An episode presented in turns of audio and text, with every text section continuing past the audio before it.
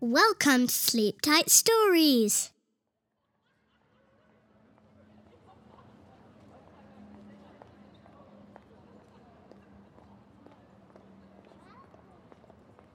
Nobody's dog.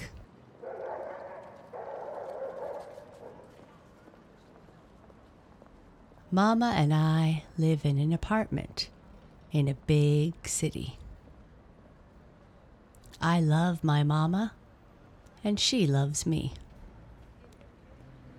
When I'm hungry, Mama makes me my favorite food. When I'm thirsty, she gives me what I like to drink. When I'm sick, she takes care of me. In the summer, I cool off on our porch, and in the winter, I snuggle in my soft, warm bed. We both love dogs too, but we are not allowed to keep one in our building.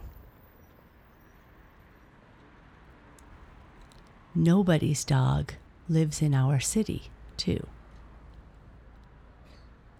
Mama and I see nobody's dog when we walk to the park, go to the store, or wait at the bus stop. We see nobody's dog in the snow and in the rain. Sometimes I can see nobody's dog from my window late at night. Sometimes nobody's dog is little. Sometimes nobody's dog is big. Nobody's dog can be young like me or old like my grandpa. But nobody's dog is always sad and lonesome. Sometimes when nobody's dog looks really unhappy, we invite him in. Our landlord doesn't mind when we say nobody's dog is just a guest. First, we check to see if nobody's dog is hurt. Then I wash nobody's dog. Sometimes he likes it, sometimes not. When we feed nobody's dog, he is not fussy at all. Then we take nobody's dog to the vet.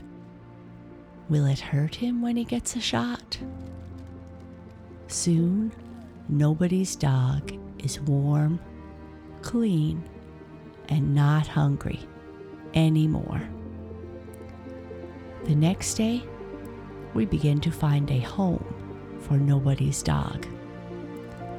We ask our friends to ask their friends. We put up signs at the grocery store. We put an ad in the newspaper.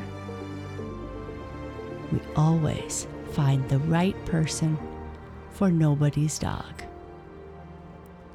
Sometimes the person is little, sometimes the person is big.